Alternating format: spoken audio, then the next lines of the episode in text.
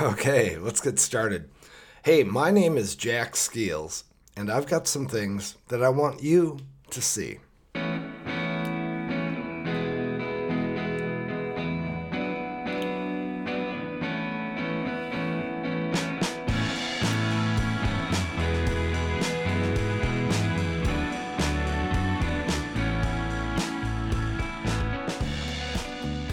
Welcome to the Art of Management, podcast where I will help you see and understand the art of being an amazing manager.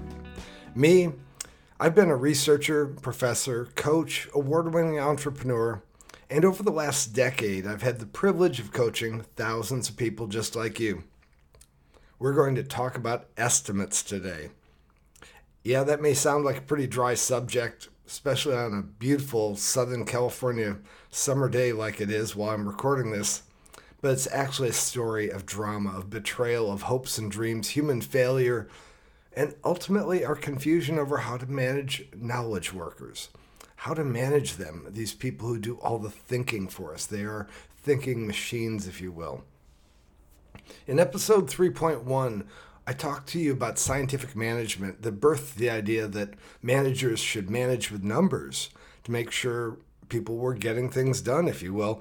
And in episode 3.2, we talked about theory X and theory Y, where theory X was sort of the scientific management approach and theory Y was the other one.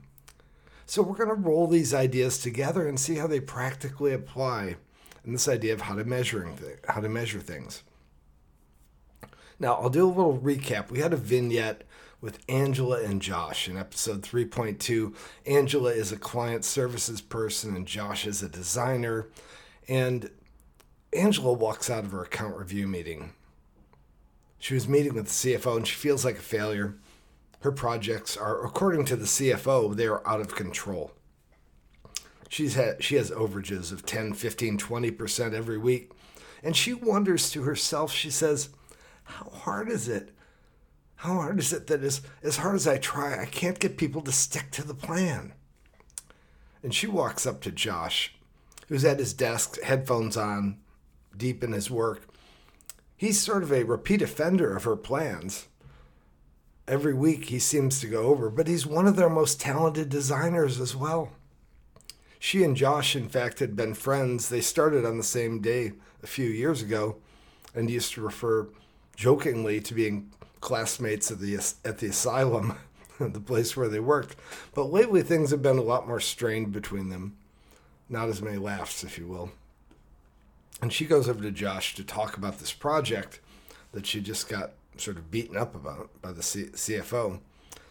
And she says, like last week, the Josh, the revisions to the design, they were planned at six hours and you came in at eight. How could that be? And Josh looks down at his desk and thinks about how to answer and says, uh, I, I don't know, really. I tried, uh, but hey, that, that's how long it took. Angela comes back with, I know how long it took. I just had the CFO reminding me of that one and another 10 plus pieces of work that all went over budget between you and the other designers. They stare at each other for a second, and Angela continues, I'm just trying to figure out what I need to do for you to come in on budget, for everyone to come in on budget. I just made that up saying it that way. Uh, Josh looks down again, somewhat ashamed, and says, um, I don't know. I'm, I'm sorry. I don't know what's going on. I'm doing my best. Angela just shrugs and walks away. So, was anyone made happy with this exchange? Remember this exchange? Not even the CFO. Did anyone's performance improve from this conversation? No. In, in fact, Josh is kind, probably kind of pissed, and certainly Angela isn't happy. And Angela's trying to manage by numbers six and eight. And therein, in these two numbers, and the way Angela is using them as a manager, lies the problem. The two numbers, six and eight. Back after the break.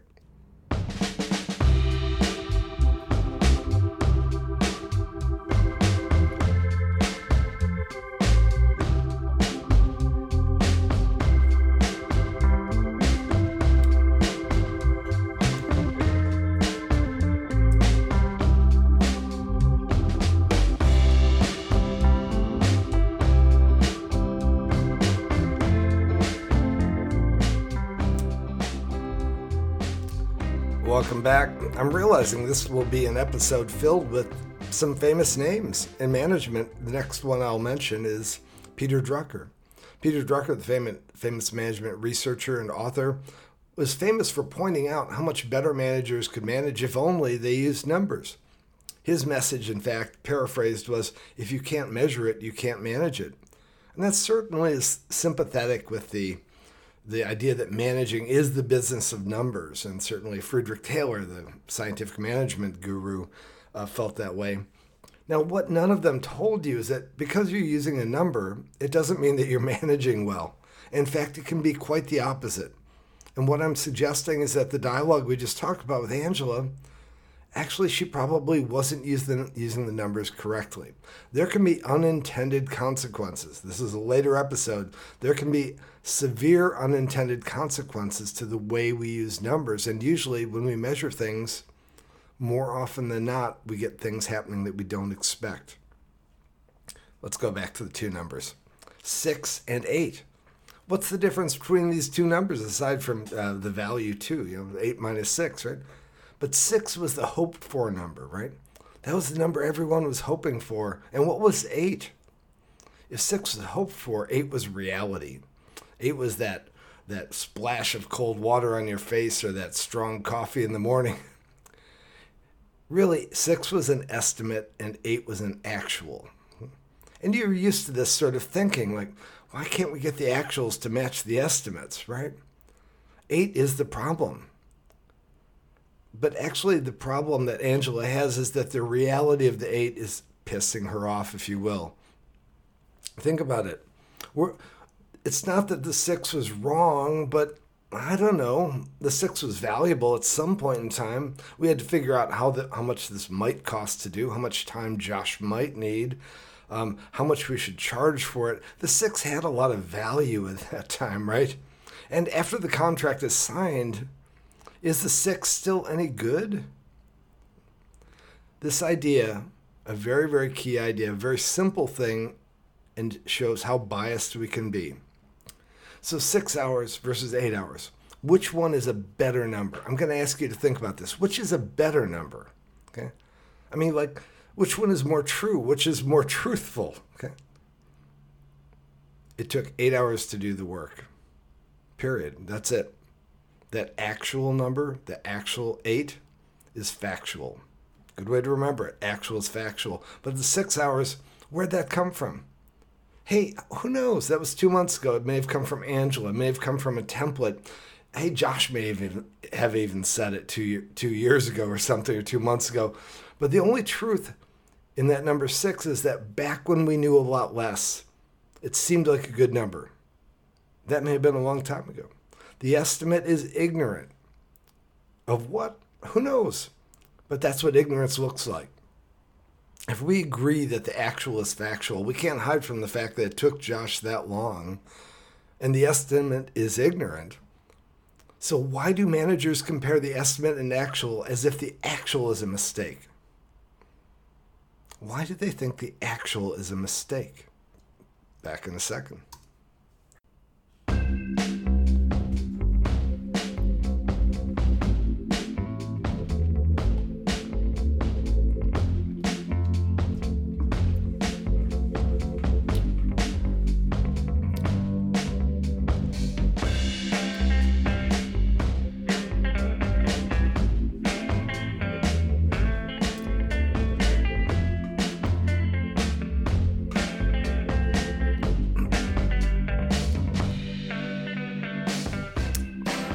Welcome back. Hey, that little uh, jingle kind of reminds me of uh, Stand By Me, right? That tune? Um, anyway, so hey, why do managers compare the estimate and actual as if the actual is a mistake? And there are a whole bunch of reasons, but one, one I think the most important one is that we're hopeful creatures. We live, we live on hope. We're great hopers. The estimate is the embodiment of this way we operate as human beings. We'll even hear people talk about work that they're doing using this hopeful thing and even the hopeful word listen for it when you when you're hearing people talk about getting work done they'll say things like i'm hoping to get it done by friday we propel ourselves forward through life using hope i don't know if you realize it but think about this. If you woke in the mor- awoke in the morning and could not imagine a good reason, long term or short term, or, or, or something optimistic about getting out of bed and getting going, well, you just wouldn't move. Basically, 99.9% of us choose to get up, maybe even more than that, because we believe that somehow it's going to be better than staying in bed. We, we have this sense that, that maybe something better will happen. We're wired to be hopeful we hope you can think about it this way we hope for a six every day or better right maybe it'll come in at a five and and this the estimate plays right into this even though we're we're so ignorant we love the idea of hoping that it comes out a certain way you'll see this in gambling say roulette hey let's put all, all our chips on number six and see what happens on the next spin the actual that eight is the moment when the little ball falls into the slot that's not marked six. Okay. It's the reason to be upset. We have a natural cycle around that. It may not be all that far fetched of a metaphor either, because actually, the, the probability that it's actually six, because we're just estimating, the probability is far less that it's six than it's some other number. Maybe it's five and a half, maybe it's six and a half, but what are the odds that Josh doing this set of knowledge work, design work, etc., will come in right on that number? That number, where'd that come from?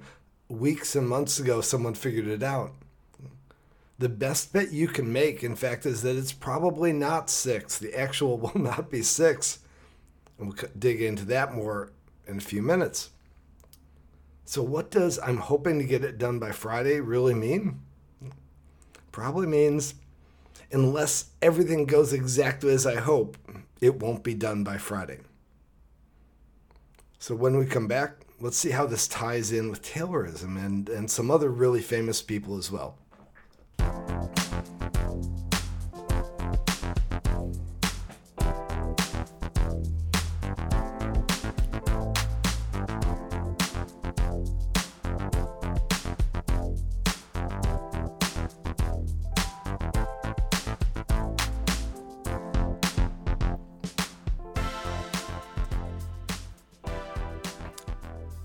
Welcome back.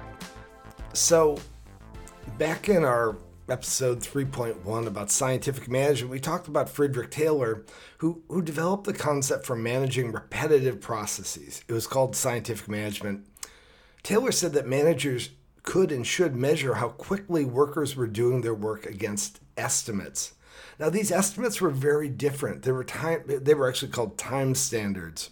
For example, someone who's operating like a punch press, a machine that punches holes in metal, they should be able to punch, say, 240 pieces per hour, or that's one piece every 15 seconds.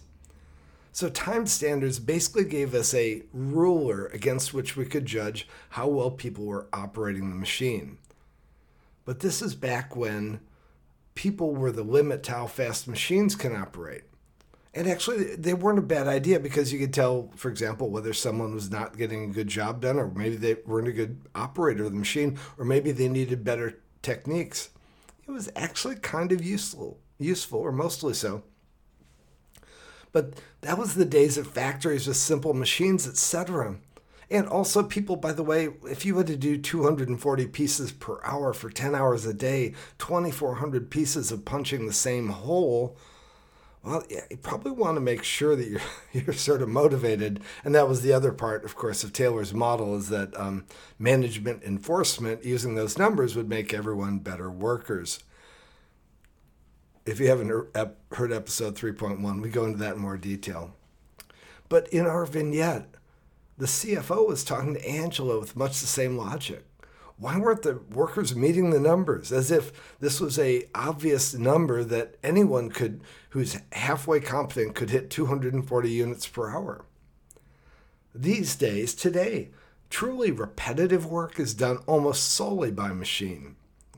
We don't we don't criticize how fast someone makes 40 copies of a page on a copier because it's the copier that does all the work right?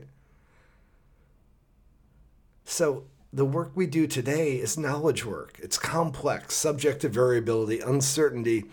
In fact, probably Josh is not doing the same thing over and over. He's doing a different thing every time he touches the work. We're doing a different report. We're doing a different analysis. Whatever your knowledge work, it's a different client, it's a different case, it's a different problem. We don't live in Taylor's world. There is no time standard for work that is non repetitive. There's no time standard for work that is knowledge work. Okay, we'll bring in another famous name, Taiichi Ohno. We're going to talk about him a lot in a later episode. He was the architect of Japan's manufacturing revolution. He famously said something which I want you to think about, which is that failure is a better teacher than success. And how does that apply to the numbers six and eight in this little vignette that we're doing? Failure is a better teacher than success. Back in a minute.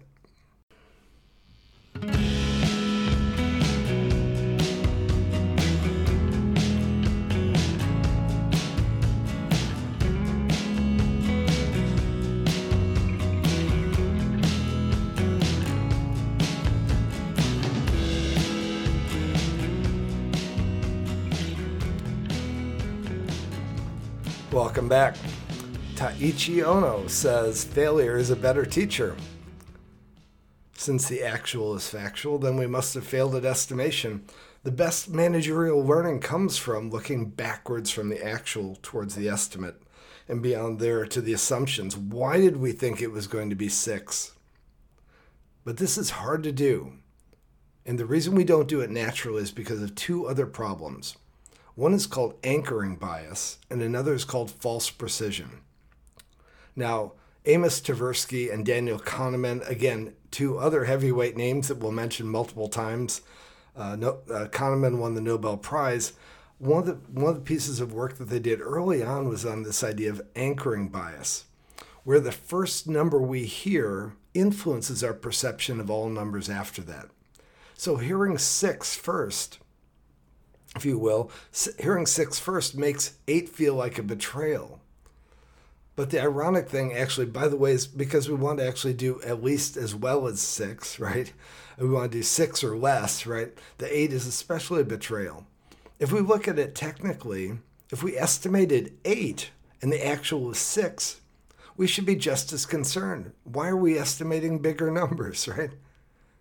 But again, the anchoring bias drives our perception that, that the eight is especially wrong but in fact, six was just a number, almost a random number in some cases. And what makes it hard to cherish the eight for the, the truth and the honesty that provides. Now, another thing that happens also is that the six is expressed as a point number 6.0, not 6.1, not 6.2, but just 6.0. But a real estimate, factoring in all the uncertainties of what the world will look like, a day, a month, or a year later when we actually do the work would look more like something, well, it will likely take somewhere between four to eight hours for Josh to do it. Four to eight, if I'd said the estimate was four to eight and Josh did eight, that's, there's no betrayal there. In fact, even if I said five to seven and Josh hit an eight, I'd still know well, five to seven was a range we thought we were going to get, and eight really isn't that far from that range, so that's not too bad. But six is such a hard number. So let's go back and actually see how to do it better. What we're going to do is we're going to do that vignette again, but but Angela's going to use the actual, the way you should as a manager, to understand what we did wrong with the estimate and the assumptions. Here we go. Angela and Josh sit down to discuss the latest variance report. Wow, says Angela, we keep getting these estimates wrong. Do you have any idea what we're missing? Josh pauses thoughtfully and then says, um, I think we're not factoring in that every time we think it's going to be simple, the client throws us a curveball. And also, they keep on changing priorities. I lose work time just changing from one job to another. Angela smiles and says, yeah, yeah, it's kind of like we should be giving them change orders or something like that, finding some way to charge them and change the way we bill them to encourage them to stay focused and let you stay focused, right? Josh nods and says, You know, and there, there are some other things would be helpful. And we'll stop there. But what Angela's doing, you'll notice if you saw the theory, listen to the Theory X, Theory Y episode, Angela's actually gone to a Theory Y model where she's actually engaging Josh and she's doing it by shifting her use of the numbers. So Theory Y can actually just come from an embedded belief system about a better way to operate. That's one of your jobs as a manager to try to have and see different perspectives on things and use that to change the conversation. Quick break and we'll wrap up. Welcome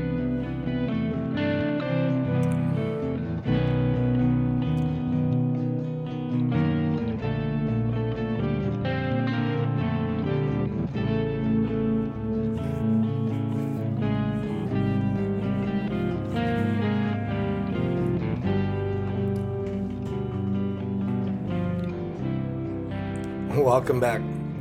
So, in the end, estimates seem like such simple things, yet they can be very, very dangerous. And the use of them, of those numbers, can be, in fact, completely disabling to productivity and attitude inside of an organization. Talking about six and eight is definitely the job of managers, but making sure you're talking about the right number in the right way, definitely a key factor in being a great manager. Now, I, I want to give you, I can't, I love this topic so much. I want to give you one last piece of strangeness. If we say that actually estimates come from ignorance, then here's a question Who estimates better inside of an organization? There's really cool research on this.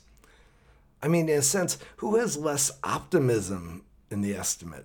And specifically, I'd say managers or workers, senior people or junior people who is more likely to not create false precision in what they tell you?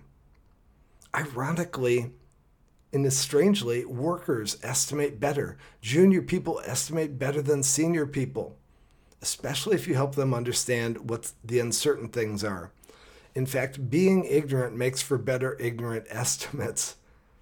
People who think they know a lot actually make really bad estimates compared to people who don't think they know a lot. So be careful of that other trap in terms of estimates and actuals. As a manager, beware of numbers, let the actuals be factual, and the betrayal of the estimate will always be your teacher. Let's wrap with a couple of questions. Think about this. Every time you see an estimate being used, can you see the bias in the way they're handled? Like, for example, how it's displayed in a spreadsheet or the way people talk about it. Can you hear people's disappointment? Uh, there, there's nothing personal about it, but people actually behave as if it's personal affront or sadness or failure. Can you see how that colors responses and colors the conversation? And can you think about ways that you can sort of start doing range based estimates? In, in others, talk about the precision that you know you don't have in the estimate. How do we talk about the ignorance that's still embedded there?